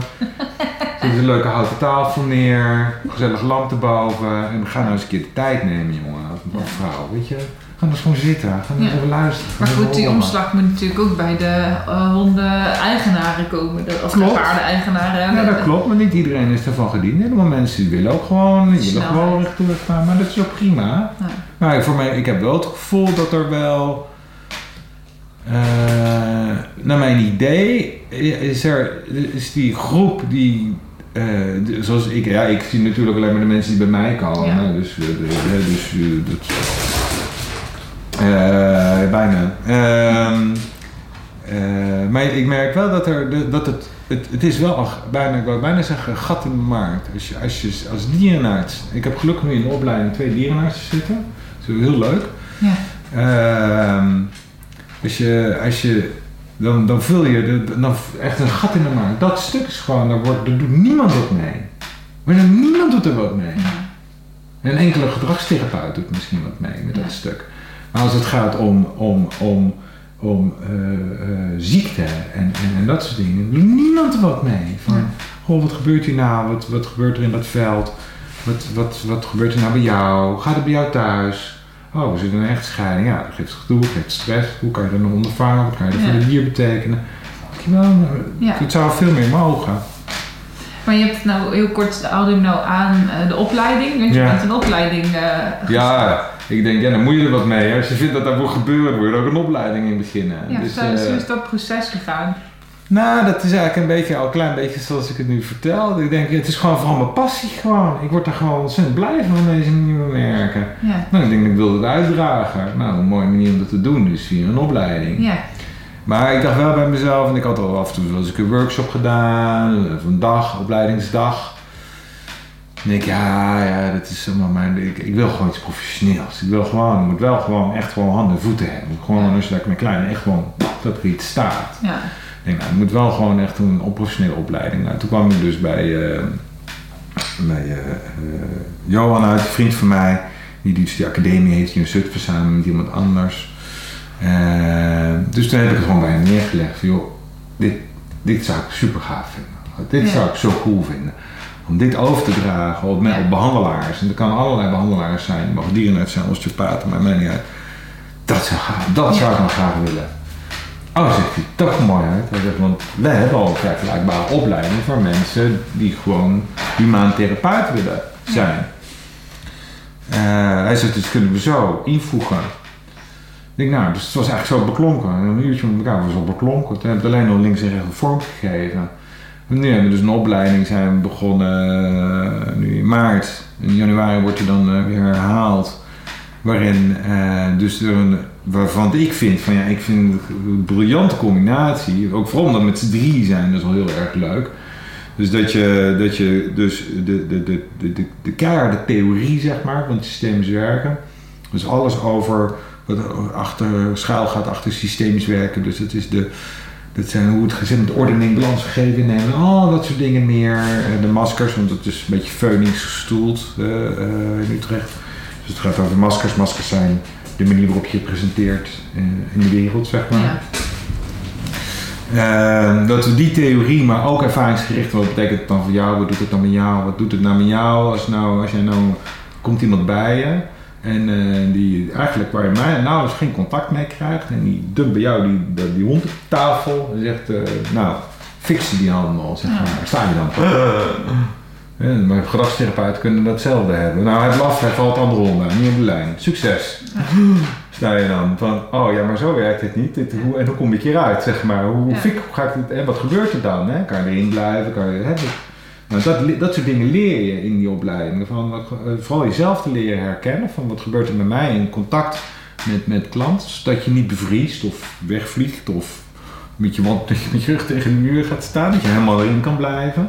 Want mijn ervaring is, is dat als je, als je zelf in, een, in een, wat we dan noemen een instinctieve beweging knalt, en dat, dat gaat echt twee keer knippen met je ogen, kan mij ook Ja. zomaar overkomen. Dan ben ik, ping, ben ik weg, zeg maar. Dat dat niet bevorderlijk is voor je behandeling, Nee. of voor je therapie, of wat je dan ook wil doen. Dan- dat versterkt het eigenlijk bijna alleen maar het probleem. Dus hoe meer je gewoon eh, wel kan ervaren van, oh, wacht even, ik krijg een verantwoordelijkheid op mijn bord die de mijne niet is. En je leert, je leert dat gewoon terug te geven of gewoon ontvankelijk te zijn. Gewoon een beetje innerlijk, gewoon een beetje om lachen. Denk, nou ja, doe je best joh, ik vind het prima, maar dat werkt zo bij mij niet. En, en, en die ander gewoon daar probeert mee te nemen, gewoon in, in, in, het eigenaarschap en de verantwoordelijkheden. Dat je dan en, en, en oog hebt voor waarom iemand dat zo doet. Hè? Want iemand heeft Ja. een reden om het zo te doen, bewust of onbewust. Dat je vaak merkt dat, eh, dat, dat in de consultatie die hele de hele sfeer die zakt, zeg maar. Iedereen die zakt, ontspannen. Die honden die gaan liggen, die Ja. ontspannen. Alles ontspant. Je kan dingen al veel zelf ontspannen, je kan veel makkelijker je werk doen. Kost je veel minder energie. Dus het gaat niet alleen over alle theorieën en, en over, maar vooral ook van hoe kan ik nou in elk, hoe kan ik nou het contact aangaan met de klant, hoe kan ik nou het contact aangaan met de Ja. dier. We hebben zo vaak, zo ga ik nou een laatste paar keer ook heel leuk, zit, hier aan, zit ik hier aan tafel, en de hond ligt daar, en, die- en ik kijk de mensen aan, en die mensen zitten de hond aan te kijken. Dus ik krijg zo'n driehoekverhouding krijgen dan zeg maar. En, en ik zit dan eigenlijk net zo lang, ik wacht net zo lang, tot zo iemand uiteindelijk mij aankijkt. Dan denk ik, oké, nou zijn we, Ja. Oké, nu heb ik het contact. Want zonder dat contact kan ik ook dat contact met die hond niet aangaan. Nee. Dat, dat, dat loopt altijd een beetje via een boogje. Maar het is wel heel leuk om dat gewoon te merken. Dus ik had, had zoveel... Ik denk, nou, dit is zo cool. Ik vind het zo'n leuke manier van werken. Dit ga ik dus leren. Nou ja, dus dat. Ik leer... ehm, eh, dus al mijn ervaringen die ik zelf heb opgedaan op dat vlak... als het gaat om die interactie tussen mensen en hun dieren... en het laat zich bijna niet echt vatten in, in tabelletjes, zeg maar. Maar ik kan wel heel veel ervaringen delen. Mensen nemen ook vooral hun eigen ervaring mee, hun eigen honden en katten. De mensen die bij hen op spreken komen, of Ja. eh, met, met een beest en met paarden. Die worden, de, de- alles mag er gewoon zijn. Dan gaan we gewoon mee aan het werk. En krijgt handen in voeten. eh, het is een hele, ik vind een hele, het is een hele rijke eh, opleiding. Ehm, ik word er zelf heel blij van. Als, die, ik, ik twee dagen opleiding te doen, dan, dan, dan stuiter ik van energie ernaar. Ik ben nooit moe. Helemaal, pff, ik ben helemaal, ben ik helemaal blij. Eh, dus ik, het komt ook heel erg tegemoet aan mijn eigen verlangens, moet ik Ja. zeggen. Ja, dat mag ook. Dat moet dus ook. Het is fijn dat je er zelf blij van wordt. Ja, zeker. Eh, En zijn het hele dagen Ja, eigenlijk? het zijn twee volle dagen. Twee volle dagen per maand. heb je dan? Het eh, zijn zeven blokken van twee lessen. Oké. En daarna afgesloten met een certificaat. En dan, kan je, dan ben je daarna ook ges- geschoold en heb je vaardigheden om zelf, als je dat zou willen, ook eh, opstellingen te begeleiden, als je het zou willen. Oké. Ehm, maar het is wel een pittige op- Ik merk ook wel dat het een hele pittige opleiding. Ja. Ik vind hij is pittig. Want Ja. Zo was het niet bedoeld, maar hij was wel hij is uiteindelijk behoorlijk pittig. Ja. Gewoon omdat mensen zelf enorm zelf ook aan bod komen. Je krijgt ook zelf heel veel ruimte om. Ja, je moet eigenlijk ja, om op te schonen als Ja. het ware. En dat systemisch werken, ik heb toevallig nou net het boek uit van de Fontein. Ja, Ik weet niet of je dat zeg kent. maar even zo Van niks. Els van Stijn.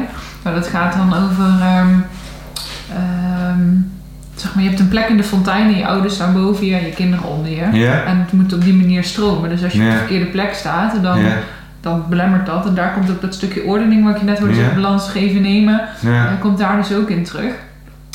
Ehm, vanuit mijn burn-out is het Ja. eh, systemische opstellingen via de paarden op mijn pad gekomen. Ja. Met de paarden en de ezels. ja. Paardencoaching, zeg maar, zo is het bij mij erin gekomen. En toen merkte ik, oh ja, ze doen het soms ook zonder dieren. Dus bij mij is hij echt via een andere hoek eh, eh, erin gekomen.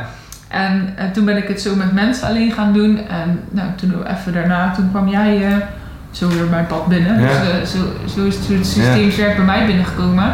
Maar ja, mijn moeder heb ik daar nooit over gehoord, zeg maar. Ik heb wel het idee dat het ehm, heel erg in opkomst is, in opmars is. Ja. Kun je even klaar of kan je er iets over vertellen eh, hoe dat komt? Jo, ik zou het eigenlijk niet zo goed weten, behalve dat het succesvol is. Hè, dus het is. ehm, kijk, je, je, je, kan het, je kan het zo zien, eh, tenminste, leg ik het vaak ook aan mensen uit. Hè. Ga je. Stel je, je worstelt met bepaalde problemen, privé, werk, maakt daar niet zoveel uit. Hè. Je gaat met een, met een coach praten, dan zit je alleen nog maar in het cognitieve gedeelte. En, eh, zie je alleen maar datgene waar je een klein beetje van bewust bent. Ja. En eh, dus alleen met het cognitieve gedeelte. Ga je systemisch werken, dan zit je echt in het ervaringsgedeelte. Dan zit je echt in het stuk waar je eigenlijk normaliter cognitief eigenlijk niet zo heel goed bij kan. Ja, En als je dan met iemand treft die dus die opleiding gedaan heeft, die dat dus wel kan aanvoelen, daarmee kan werken en interventies kan doen, Ja. dan komen er in één keer komen er stukken boven. Je denkt, oh, ik wist niet dat het zo was. Ja, ik voelde het wel, maar, maar vooral ook, het gaat over systemisch werken, gaat ook heel, heel veel over het thuisbrengen. Dus als je angstig, v- stel het gaat even over angst, hè? Ja. Hè? stel je voelt je angstig dat je, dat je in opstellingen of in systemisch werk kan kijken gewoon van waar komt nou die angst vandaan? En dat je dat dan kan zien en dat je dat dan kan ervaren en daarin kan vervolgens weer kan loslaten. Dus het Ja. zit al een veel diepere laag. En eventuele overtuigingen die erop zitten, die, die, dat je die ook kan loslaten. Ja.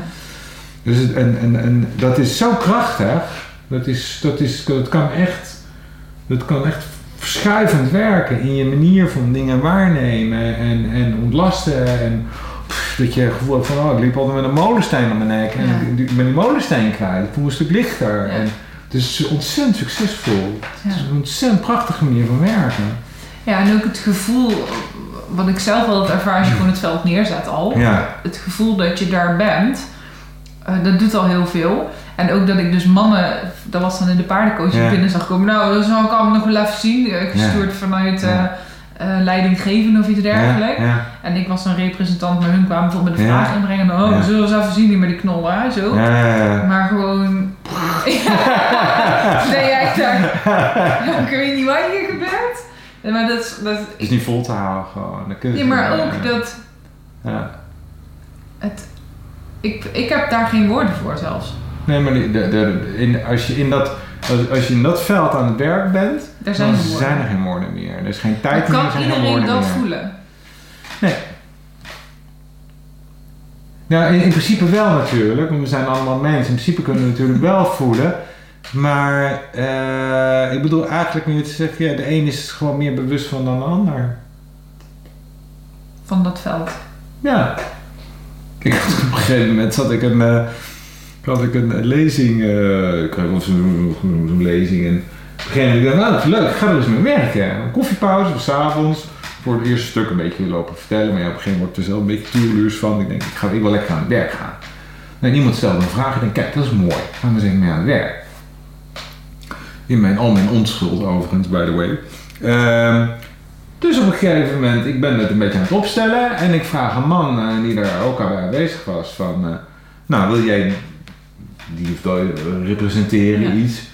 En dan gaan we zak onderuit, dus de armen over elkaar, eh, helemaal niks mee, ik heb helemaal niks mee. Ik zeg, hij zegt, voor de koffiepauze vond ik het nog leuk. Hij zegt, maar nou, ik vind helemaal niks meer. Dus ik denk, toen dacht ik, oh, oh, oh oké. Ehm, dus, nou ja, ik denk, dan doen we er gewoon over een andere boeg. En, eh, en later heb ik hem wel voor bedankt dat hij dat liet zien. Want weet je, dan, dan, dan mag het dan ook maar gewoon zijn. Ja, heeft hij er gewoon niks mee. Nou, en dat is een beetje wat ik bedoel. Ja. Eh, Terwijl, dit heb ik ook meegemaakt. Ja, En die man eh, die jij omschrijft, Ja. van mijn situatie vrouw, ehm, die mocht ook het veld binnenkomen. Die deed ook zo. Ja. Echt de. Ja. En dat meisje barst in tranen uit. En dat zij, die de vraag inbracht, en zei, dit deed mijn, vader Ja, nou altijd. Dus zij vroeg hem in voor de vader. precies. En toen zij ging huilen, dus ik zat echt, ja, Ja. ik vind het leuker als televisie kijkt, dan mag ik misschien Ja, zeggen. ja. En zij begint te huilen, zegt, dit deed, dit deed ons Ja. pap nou altijd, zo hè. Dus het klopt ook weer. Ja, dus het Ja. klopt in deze situatie, Ja. klopt het ook. Ja, Ja. en dat maakt eigenlijk dat het in maar het klopt eigenlijk altijd. ja. Want sommige mensen die misschien nog niet zo vaak dit soort opstellingen hebben meegedaan en die heel erg neigen hebben erg in hun hoofd te zitten en op dat moment dus niet zo heel veel voelen, dan zeg ik, dan zeg ik ja, maar geeft helemaal niks.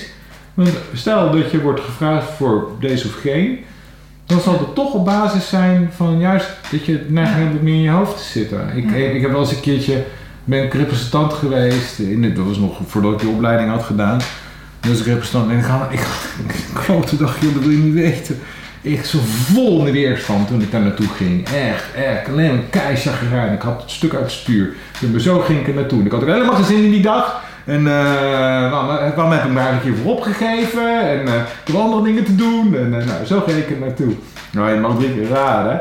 In de opstellingen die volgden, mocht ik overal weer weerstand zijn. De blokkade, eh, de boze vader, of eh, weet ik veel, weet je wel. Dus en ik kon me er ook vol in uitleven. Ja. Ik denk, ja, dat kan ik wel vandaag. Ik voel, me, ik voel me ook boos, ik ben ook kwaad, weet je wel. Dus het klopt altijd. Dat maakt het juist zo mooi, vind ik, dit, deze manier van werken. En deze, op die manier eigenlijk altijd ook helend. Ja, Het werkt enorm helend. ja, En of je het nou met mensen doet, of met paarden, of met honden, of het zet altijd iets in beweging. ja. Ja, mooi. Ja, dus het, ik vind het een. eh, Maar goed, dus jij, jij, jij herkent dat dus ook, dus dat, Ja, hoe dat met zo'n veld, hoe dat dan Ja. werkt. ja zeker. Ik, ik probeer één keer in de maand en anders één keer in de twee maanden naar die kudde paarden te gaan. eh, Ja, gecombineerd met ezels. Ik vind ezels... ja dat is helemaal briljant natuurlijk. Ja, ezels zijn echt... Ja. Ja, ja weet ik niet. Ja. Later als ik groot ben dan... Dan komen de ezels. dan ja, dan komen er Ja, sowieso... zijn coole beesten. Ja, dat is heel bijzonder. Ja. Heel oeroud. ehm Ja, die staan er echt. Een Ja, paard kan je nog een prikje geven. Ja. Een ezel staat gewoon. Die niet staat onvermurbaar. Nee. Ja, ja En dan hè? die oor... Ja, ik weet niet. Ja. Ik en ezels, dat is Ja. echt... ehm, ja. Maar het is sowieso wat dieren, en met name paarden hoor, vind ik wel. Wat die. eh, wat die, die, die, maken ook wat los. Eh, paarden zijn gewoon door hun manier van zijn en wat ze doen, brengen ze al van al- Paarden zijn ook beweging. Hè? Paarden, ja. voor mijn gevoel, zoals ik ze ervaar vanuit het werk wat ik doe, gaat eigenlijk altijd over vrijheid en bewegen. Ja. Paarden. Het zijn in principe natuurlijk ook, van origine zijn natuurlijk ook steppendieren. Beweging, vrijheid, ruimte. Maar kan je met alles wat je dan waarneemt, voelt, ervaren hebt, hoort, leest, ziet, ehm, kan je dan nog wel makkelijk deze wereld, zeg maar, bewandelen? Zoals als ik hierheen kom, heb ik al drie vrachtwagens helemaal vol mijn varkens gezien, bij wijze van. Ja. Eh, Die echt niet daar heel blij op die vrachtwagen staan. Ja. Hoe ga je daarmee om? Eh, ja, dus, eh, voor heleboel dingen sluit ik me af. Hè. Dus ik, ik sta nou niet heet het, ik loop niet heet het tot de wagenwijd, eh wagenwijd rond. Nee. Dus ik, ik, ik, eh, als ik me iemand tegenkom met een hond of zo, dan, dan, dan hou ik me daar niet, maar, maar, maar een heel klein beetje mee bezig, zeg Ja. maar. Want, eh, want En dan zit je je eigen... Ja, en tegelijkertijd wie ben ik, hè? Kijk, het Ja. gaat ook zo, ja. Ja, dat gaat ook zoals het gaat. Weet je, en het zal op een bepaalde manier wel kloppen of zo, ik weet het ook niet. Het Ja. is ja, nee, maar het is nou helemaal zo. Dit is, kijk, het is meer, weet je, je, je hebt natuurlijk je, hebt je hond en je hebt een eigenaar, je paard en je hebt een mens en, en ehm, maar je bent er met z'n allen ben je onderdeel weer van een groter geheel. Ja. Waar je allemaal dynamieken hebt en dynamieken binnen de samenleving, binnen Menezes. En het is allemaal Ja. helemaal niet los van elkaar te zien. En dan heb je dus ook, begint ook de varkens over de weg. Ja. Maar jij hebt dan wel een impact op het gedeelte van eh, de professionals nou om jou heen om toch een beetje bij te dragen aan een fijnere wereld tussen mensen en dieren. Nou ja, dat hoop ik dan maar. Dat, dat, dat, dat, hoop, dat hoop ik. Dat, je dat, dat, dat, hoop ik dan maar door de te doen en door de verhalen te schrijven op Facebook en, en door de opleiding te geven en in recht of eens een keer een workshop gewoon, ja, gewoon maar gewoon de boel in beweging te zetten. En, Ja. en eh, het is ontzettend, ik moet zeggen, het is ontzettend, het is, dat is ook ontzettend leuk Ja, om te doen. Ik, eh, ik heb nou ook eh, voor Horse Connect heb ik nou tot twee keer toe ook een, een half of een paar uur een eh, ding gegeven. Dan zie je ook, eerst, dat was, de eerste keer deed ik dat met, met, ehm, met professionals. En toen, was, toen kwam er heel veel verzoek vanuit de paardeneigenaar om nog een keertje te doen. Dus toen, nou, dus door, weer door Horse Connect werd dat georganiseerd. Nou, dat doe ik nog een tweede keer. Doe je het op een andere manier. Eh, ja, ik vind het nog steeds, ik vind nog steeds briljant. Het is nog steeds briljant. Dus alweer gewoon eerst gewoon maar mijn verhaal een beetje verteld hoe ik de dingen beleef en, en hoe ik de dingen ervaar, hoe, de- hoe de verbanden volgens mij in elkaar zitten. En daarna gewoon weer aan het werk gegaan met iemand die dan weer zelf weer komt met een vraag. Weet je wel, niet moeite te doen. Dan komt vanzelf iemand met een vraag. Zeg maar, nou wil je mijn werk? Ja hoor, wil ik wel. Nou, kom maar door dan. Huppakee, spullen aan de kant. Begint zelf, zelf op te zetten, paard op te stellen. Ik werk dan heel vaak ook met oerpaard. Hè? Dus oerpaard of oerhond. Of weet je wel, Ja. gewoon waar het bij mij vooral gaat over... In mijn werk gaat het vooral, eh dus ook met mensen hoor... Om, om het dier terug te brengen naar zijn, naar zijn, naar zijn oertoestand. En dat is niet een algemeen oertoestand, maar dat is een toestand die klopt voor het dier. Naar zijn bron, zoals Ja. dat dier is. En daar te kijken van wat zit er nou tussen... Waardoor dat dier dat niet kan. En Ja. dat kan eigen emoties zijn, eigen trauma's zijn, maar het kan ook eh, trauma's en emoties zijn van de eigenaar. En hoe, wat is er nou voor nodig om weer terug te brengen naar zijn eh, dingen. En als je dat dan met een opstelling, want ik begin er ook altijd aan, denk ik, oh mijn hemel, wat begin ik nou weer aan? Zoveel mensen die komen allemaal luisteren, hè, en die moeten dan denken aan het werk. Die denken, oh, dit is wel spannend. Ik denk, nou weet je, nou, het gaat zoals het gaat, het zal goed komen. En dan ontvouwt het zich altijd op een manier dat, iedereen, dat voor iedereen in één keer duidelijk is van, ah, Ja. Hè, waarin je dus kan laten zien van, eh dus je dan mevrouw met haar paard, je zet, stelt vervolgens het oerpaard op. Waar het dan eigenlijk over ging, want de essentie was van ja, dat paard dat kan niet naar zijn, zijn, naar zijn kern toe, zijn eigen bron toe. Gewoon omdat hij als het ware als een soort loyaliteit naar die, naar die vrouw een bepaalde taak aan het vervullen is. Ja. En pas als hij die taak niet meer hoeft te doen, kan hij terug naar de... Ja. Nou, dat zei je dan eerst uur sta dat droog te vertellen. Ja. Ja, maar daarna moet je wel laten zien dat het inderdaad zo werkt. En dat is van godzegend begreep, maar hopen dat het inderdaad... Ja. Maar hoe kan je er wel weer gerust op vertrouwen? Dus Ja. dat je op een gegeven moment eraan het werk. En dan merk je inderdaad van als je daar wat gaat opschonen. Waardoor die mevrouw haar eigen stuk gaat nemen. En, en, en, en dan zie je het paard in één keer zo in de opstelling. Zie je, zeg maar de representant voor het paard dan. Hè? Ja. Zie je dan in één keer zo. Die gaat in één keer naar de representant van de bron. Ja. En dan zit iedereen. Ja. Van, jee, oh, werkt het zo? Ja, zo werkt dat dus. Ja. Ja, heel mooi. Ja, het is eh, Heel superleuk. beeldend ook, hè? Het is heel beeldend, Ja. maar ook, ook vanuit ervaring, ook van mensen die daar allemaal staan. Zo van, nou, ik weet het niet. Ik snap, het ik snap het eigenlijk niet zo goed wat hier Nee. gebeurt. En dat ze dan toch ja, dingen ervaren, dat ze Ja. dan toch merken, dat ze dan toch in bewegingen maken. Ja. En dat is dus de kracht van systemisch werken. En Ja. daarom denk ik dat het ook steeds meer toepassingen vindt Ja. op allerlei vlakken. Gewoon, het werkt gewoon als een tierlier. Ja. Het werkt gewoon hartstikke mooi. Hartstikke mooi. Ja, het werkt hartstikke mooi. Daarnet had je het af en toe een keer over eh, hoofdmensen en hoofdhonden en hoofdpaarden. Ja, Maar even over die hoofdmensen. ja. Kan iemand een leven lang hoofdmens zijn? Dus je bedoelt ermee dat ze altijd in hun hoofd zitten? Ja. In ieder geval zo interpreteerde ik het dat jij... Ja, ja, die in hun hoofd zitten. Ja, nee, oké, maar dat is hetzelfde. Ja. Dat, is, dat is hetzelfde bedoelen. Eh ja, dat ligt eraan in hoeverre je het als belastend ervaart. Snap je een beetje? Ja. Dus wat ik ermee bedoel is, er zijn mensen die zijn zo cognitief als pest, maar hebben er zelf niet zoveel last Ja. van. Dus die kunnen heel gelukkig gewoon een leven lang hoofdmens zijn. En Die worden daar- 95 eh, In het hoofd. in, in het hoofd. En, en hebben niet het gevoel dat ze daar op een of andere manier ergens last van hadden. En er zijn mensen die zeggen van ik word er naar van, ik zit altijd in mijn hoofd, ik kan niet zo goed bij mijn gevoel komen.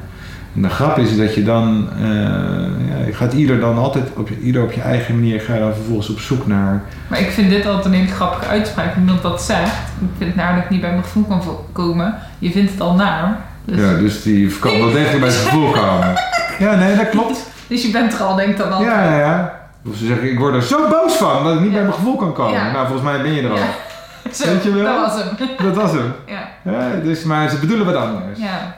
En ze bedoelen Rust eigenlijk eh rust in het lijf. Ja. En, en, en eh, eh, ik denk dat we allemaal, maar dan wordt het, we, streven allemaal naar, denk ik tenminste, toch op een bepaalde manier naar een bepaalde vorm van innerlijke heelheid. Ieder op onze eigen manier. Ieder worden we heel geboren. We worden in principe heel geboren. Oké. In principe. En waarom moeten we dan in het pad naar dood gaan? Nou, ik zeg altijd, ik heb, altijd ik, ik heb op een gegeven moment, een van de dingen die mij trouwens ook hebben geïnspireerd overigens, het is, eh volgens mij heet het Back to Nature, heet, heet die documentaire van die Nederlandse, dit Nederlandse gezin, die zijn de hele wereld rondgegaan. Ja. Die zijn naar al die natuurvolken gegaan om gewoon te interviewen, gewoon eens te kijken, te ervaren. En een documentaire van gemaakt, een briljante documentaire. En dan worden het, dan die, die mensen die ze dan interviewen, die verkondigen soms ook prachtigste er komen de mooiste quotes komen eruit. En eigenlijk een van die quotes die er eigenlijk uit ju- in jullie westerse wereld, met al jullie schoolse systeem, het enige wat dat doet, is dat je alleen maar verder weg van jezelf brengt. dus wat je ziet gebeuren, ik, zeg ook, ik denk ook, ja, verdoe het, van waar ook. En dus ben je dus, je, bent, drie, denk ik, of vier jaar, hè, dan ga je naar school. En vanaf dat moment is je bent bokkie. Dus je gaat alleen nog maar verder van jezelf vandaan. En dan wordt alleen maar nog meer verteld van, als je nou maar die proefwerkje goed maakt, Eduardje, dan komt het goed. Ja. Eh Stef Bos heeft daar een leuk lied over gezongen. En, en als je nou maar je, je diploma haalt, dan komt het goed. En als je nou maar je studie, als je nou maar een goede studie doet, Ja. dan komt het goed. Ja. en als je nou een goede baan hebt, dan komt het goed. als dit, als dit onderliggend is, dan vind ik wel één ding, dan mag ik echt wel tegen jou zeggen. Haal dat certificaat van de opleiding af. Ja, maar die certificaten die heb ik, die hoeft er van mij ook niet op. Nee, dat dacht ik Ja, dan hebben we ook twee diploma's. Ja, maar dat is dan ook niet, niet nodig. Nou, het, het gaat, nee, maar, dat is ook de essentie helemaal niet, hè. Eh, De essentie is helemaal niet dat certificaat nemen, gewoon leuk naar huis, hang je aan de wand, ja of nee. Dat, gaat, dat is ook niet waar het over gaat. Nee. Het gaat om die ervaring waar je het wilt over hebt. Nou, Nou, mijn dochter die kwam, eh, die, die, die, die moest op een gegeven moment ook studiekeuzes gaan doen en, en eh, ja, dat moet ik dan doen. En eh, ik zeg nou, ga vooral iets doen waarmee je jezelf wordt. Je moet niet iets gaan doen waarmee je succesvol wordt. Succesvol wordt. Want wat is dat dan? Hoe ziet het eruit? Ja. Dat kan alleen maar frustratie opleveren. Ja. Maar ga vooral iets doen waarmee je jezelf wordt. Ja. ja, dat is een wijze uitspraak. Ja. Ja. Eh, we zijn altijd bezig in, in, in organisaties en bedrijven om trainingen en opleidingen te verzorgen zodat je iets kan leren wat je niet kan. Nou, dommer kan je het bijna niet bedenken. Ga vooral iets leren wat je wel kan. Ja, waarom zou je nou je energie steken in iets wat je niet kan? Maar waarom zou je... Want we hebben waarschijnlijk van, van nature hebben we al een, een enorme vaardigheid. En als je die ondersteunt en dat instrument geeft en dat, dan, wauw, maar dan, dan, dan ga je knallen. Ja. Je moet niet gaan zitten dingen zitten leren die je niet kan. Ja, ben niet zo goed in communicatie. Ja, hup, een communicatiecursus.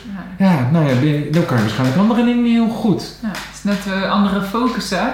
Ja, het is maar net waar je op wil focussen. Maar dat zou ook een mooie zijn, sowieso ik de ideale wereld Ja. dan zie, is dat je dierenartsen, maar ook huisartsen, eh, weer gaat betalen voor het feit dat ze hun dorp gezond houden of hun dierengemeenschap gezond houden. Ja, Als, je, als je zoiets zou kunnen creëren, dan krijg je een hele andere aanpak. Hè?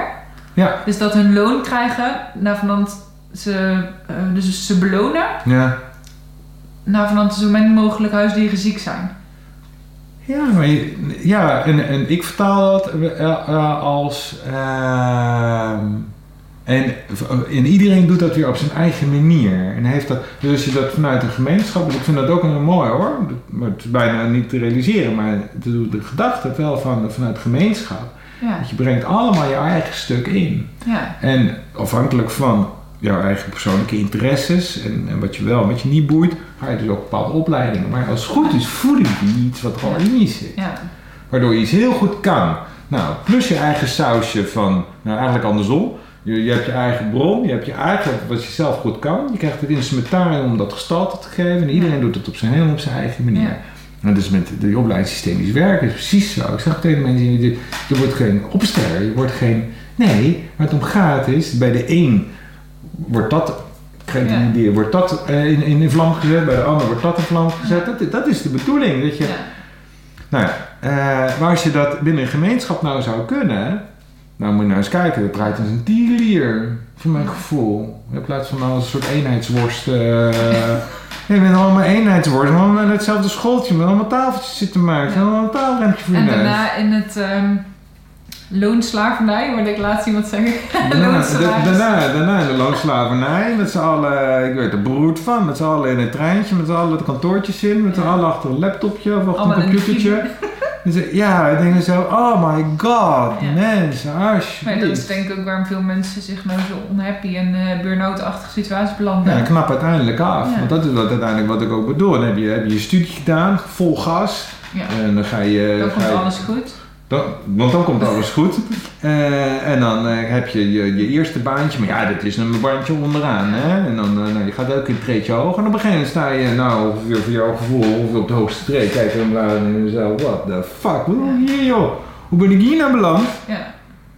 En Stephen Covey, die dan, de, hoe heet het nou, de zeven eigenschappen van een leider. Die zegt, het is wel leuk hoor van die laddertje, maar kijk wel waar dat laddertje tegenaan staat. Ja. In plaats van, oh laddertje, laddertje omhoog. Ja. Nee, waar staat een ladder? Waar gaat een laddertje naartoe dan? Precies. Nou, dat, dat zijn van die dingen die er dan, eh, ja, eh, wat je dus kan, en wat je dus ziet, en dat is mij ook, in zeker opzicht, ook wel overkomen, is dat je dan op een gegeven moment op een bepaald punt, dan, word, dan kom je op zo'n dood punt. Ja. Ja, dan krijg je dan de, de, krijg je de hoe heet het, ehm, midlife crisis. Hè?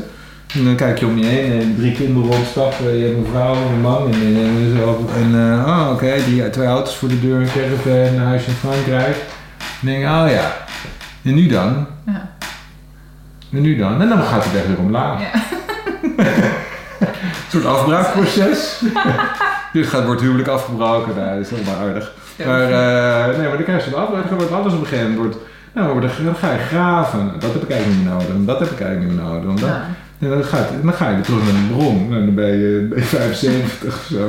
Nee, ik zeg maar wat hoor. Maar dan ben je 75 en dan denk ik, nou, nou ben ik bij de bron. Nou, hopelijk iets eerder. En dan, je weet nooit wanneer je eigenlijk bij de bron bent. Maar dat je in ieder geval wel steeds verzakt van, ah, maar dit is Ja. ik ben. Dit is, dit is wat voor mij klopt. Dit is, nou, volgens mij, dat zou voor mij de meest ideale eh, situatie zijn. Dat je in alles wat je doet en waar je bent. Ik moet zeggen dat, ik- als, als ik hier zo woon, zo in dit joppen. Nooit, er heeft niemand van gehoord. Als ik zo naar buiten kijk, ik zie alleen maar bomen. Ik zie Overal waar ik kijk, zie ik groen, zie ik bomen. Ik ervaar de bomen. Ik zit er gewoon midden. Het is een enorme helende kracht, heeft Ja. deze plek. Ook op mij gehad trouwens. Maar ik merkte ook dat het, ja, voor mijn gevoel heeft het ook zijn hele werkend hoe alles en iedereen die Ja. hier voorbij komt. Eh, ik woon hier in een lekker oud huis, dat lekker leeft. Ik doe werk wat ik leuk vind.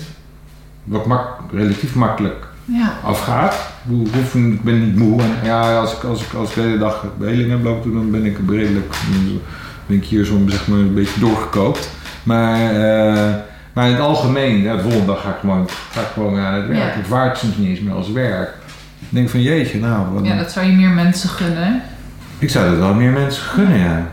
Ja. Het is wel, ik, ik voel me af en toe wel een bofkon, moet ik zeggen. Dat echt. me wel echt een bofkon af en toe. Dat heb ik ook. Ja, dat kan ik wel eh, met je delen. Ja. hey, eh, ik heb geen idee op wat voor tijd we zitten, maar Ik gewoon niet. Ik, eh, Oh ja, dat is mooi. Want ik heb eigenlijk nog een laatste vraag voor jou. Heb je nog een aanvulling of een opmerking of iets wat je zeker gezegd wil hebben? Jeetje. Wauw. Maar wel veel gezegd, hè? Anders kom ik gewoon een keer terug. Mogen gewoon terugkomen. De eerste 100 mag ik niet herhalen van mezelf, maar na de 100 dan mag ik weer bij één beginnen. Oh, goed zo. Ehm nou, volgens mij niet. Volgens mij heb ik wel eens een beetje alles gezegd. Het schiet me niet zo snel iets Nee. binnen. Misschien is het leuk om te vertellen waar mensen je de komende tijd kunnen vinden. Heb je workshops of lezingen? Nou, heel eerlijk, ik moet daar nog, eh, ik moet daar nog aan werken voor vakantie. Dus, dus ik kom deze en volgende week moet eventjes een agendetje in elkaar draaien voor volgend jaar. Ik wil volgend jaar, wat ik wel, nou, wat ik sowieso wel wil doen, dat heb ik nu één keer gedaan. Eigenlijk een beetje op goed geluk moet ik zeggen, maar dat pakte best wel leuk uit. Dat is dat ik de workshop eh, bij Miranda de Bier heb gedaan. Oh ja, Eh, workshop Het veld tussen mens en dier. Een punt. Met een klein tekstje leuk. gewoon veld tussen mensen en dier. En wat ik dan doe, is, eh dat gaat niet in de vorm van een lezing, maar ik, ik, ik, eh, als mensen komen, dan, dan eh, de mensen die komen, die, die hebben allemaal in principe allemaal wel een dier thuis zitten of op stal. Ehm, en als het ware, als mensen, als mensen komen, open ik, begin ik het als, als eerste het veld te openen. Gewoon, ik gooi de boel gewoon wagenwijd open, waardoor alles begint te rammelen, beginnen mensen beginnen kop uit te krijgen, soms worden kop eentje die begon ook te krijgen. Dus het begint allemaal te rammelen, waardoor je, waardoor je in zo'n dag gebeurden er fantastische dingen. Ja. Een heel persoonlijk, persoonlijk werd er gewerkt en ik heb het ook later ook teruggekregen en echt, het was een... eh, eh, eh, het was, ik ga, dat ga ik zeker nog een keer herhalen. Gewoon heel open. Ja, En dan, dan gewoon zelf zien wat, wat komt er tevoorschijn. Wat mag er naar, waar mag naar gekeken worden? Wat mag gezien worden? Wat Ja. mag geheeld worden? Wat, waardoor alles gewoon zijn plek kan krijgen. En iedereen gewoon weer een stukje heler weer de deur uitgaat. maar dat is voor volgend jaar. Nou, na de zomervakantie Oh. dacht ik. Dat is een- Oh, nee, ik dacht eh, ergens in oktober, november Ja, of zo. Dus, Oké, maar die agenda moet je nog maken. Ja, En is er nog plek voor in de opleiding als mensen nou enthousiast zijn geworden? ja, januari eh, begint een nieuwe opleiding hier in Zutphen. En daar is zeker nog plek. Oké. Bent van harte welkom. En, eh, en ook Januari Eh, 2020. Ja, 2020. En wat ik eigenlijk altijd doe is ehm, dat ik. ik kom gewoon lekker praten. Gewoon Ja. vrijblijvend. Het is gewoon heel fijn. Ja. Weet je, dan gewoon even horen hoe zit het dan, hoe werkt het dan, past het dan wel? Als je mij Ja. ja. praat of denk je, nou, dat is misschien toch maar niet. Het is veel fijner dan eh, van zo'n stukje tekst zeg maar Ja. aflezen of het iets voor je is, ja of Ja, nee. zeker. Dus neem alsjeblieft dan contact op en, en, en, en, Ja. en, en, dan, dan, dan spreken we gewoon af. En waar kunnen mensen jou vinden? Een Joppa. En is Job ook een website waar jij op Oh. staat? Eh, nou, gewoon mijn naam, eduarddekkers.nl. Oké. Met CK. En ben jij eh, actief op social media? Ja, dus ik heb ook een Facebookpagina. Eduard Dekkers. Systemisch dierenarts. We kunnen een Instagram. LinkedIn. Instagram, nee, LinkedIn heb ik ook. LinkedIn, ja, dan houdt het toch veel wel op, ja. Nou, prima. Dan eh, ga ik je heel erg bedanken voor het fijne gesprek. Nou, dankjewel. Dan ga ik hem afronden. Eh, Dankjewel uh, voor deze gelegenheid. Ja, graag gedaan.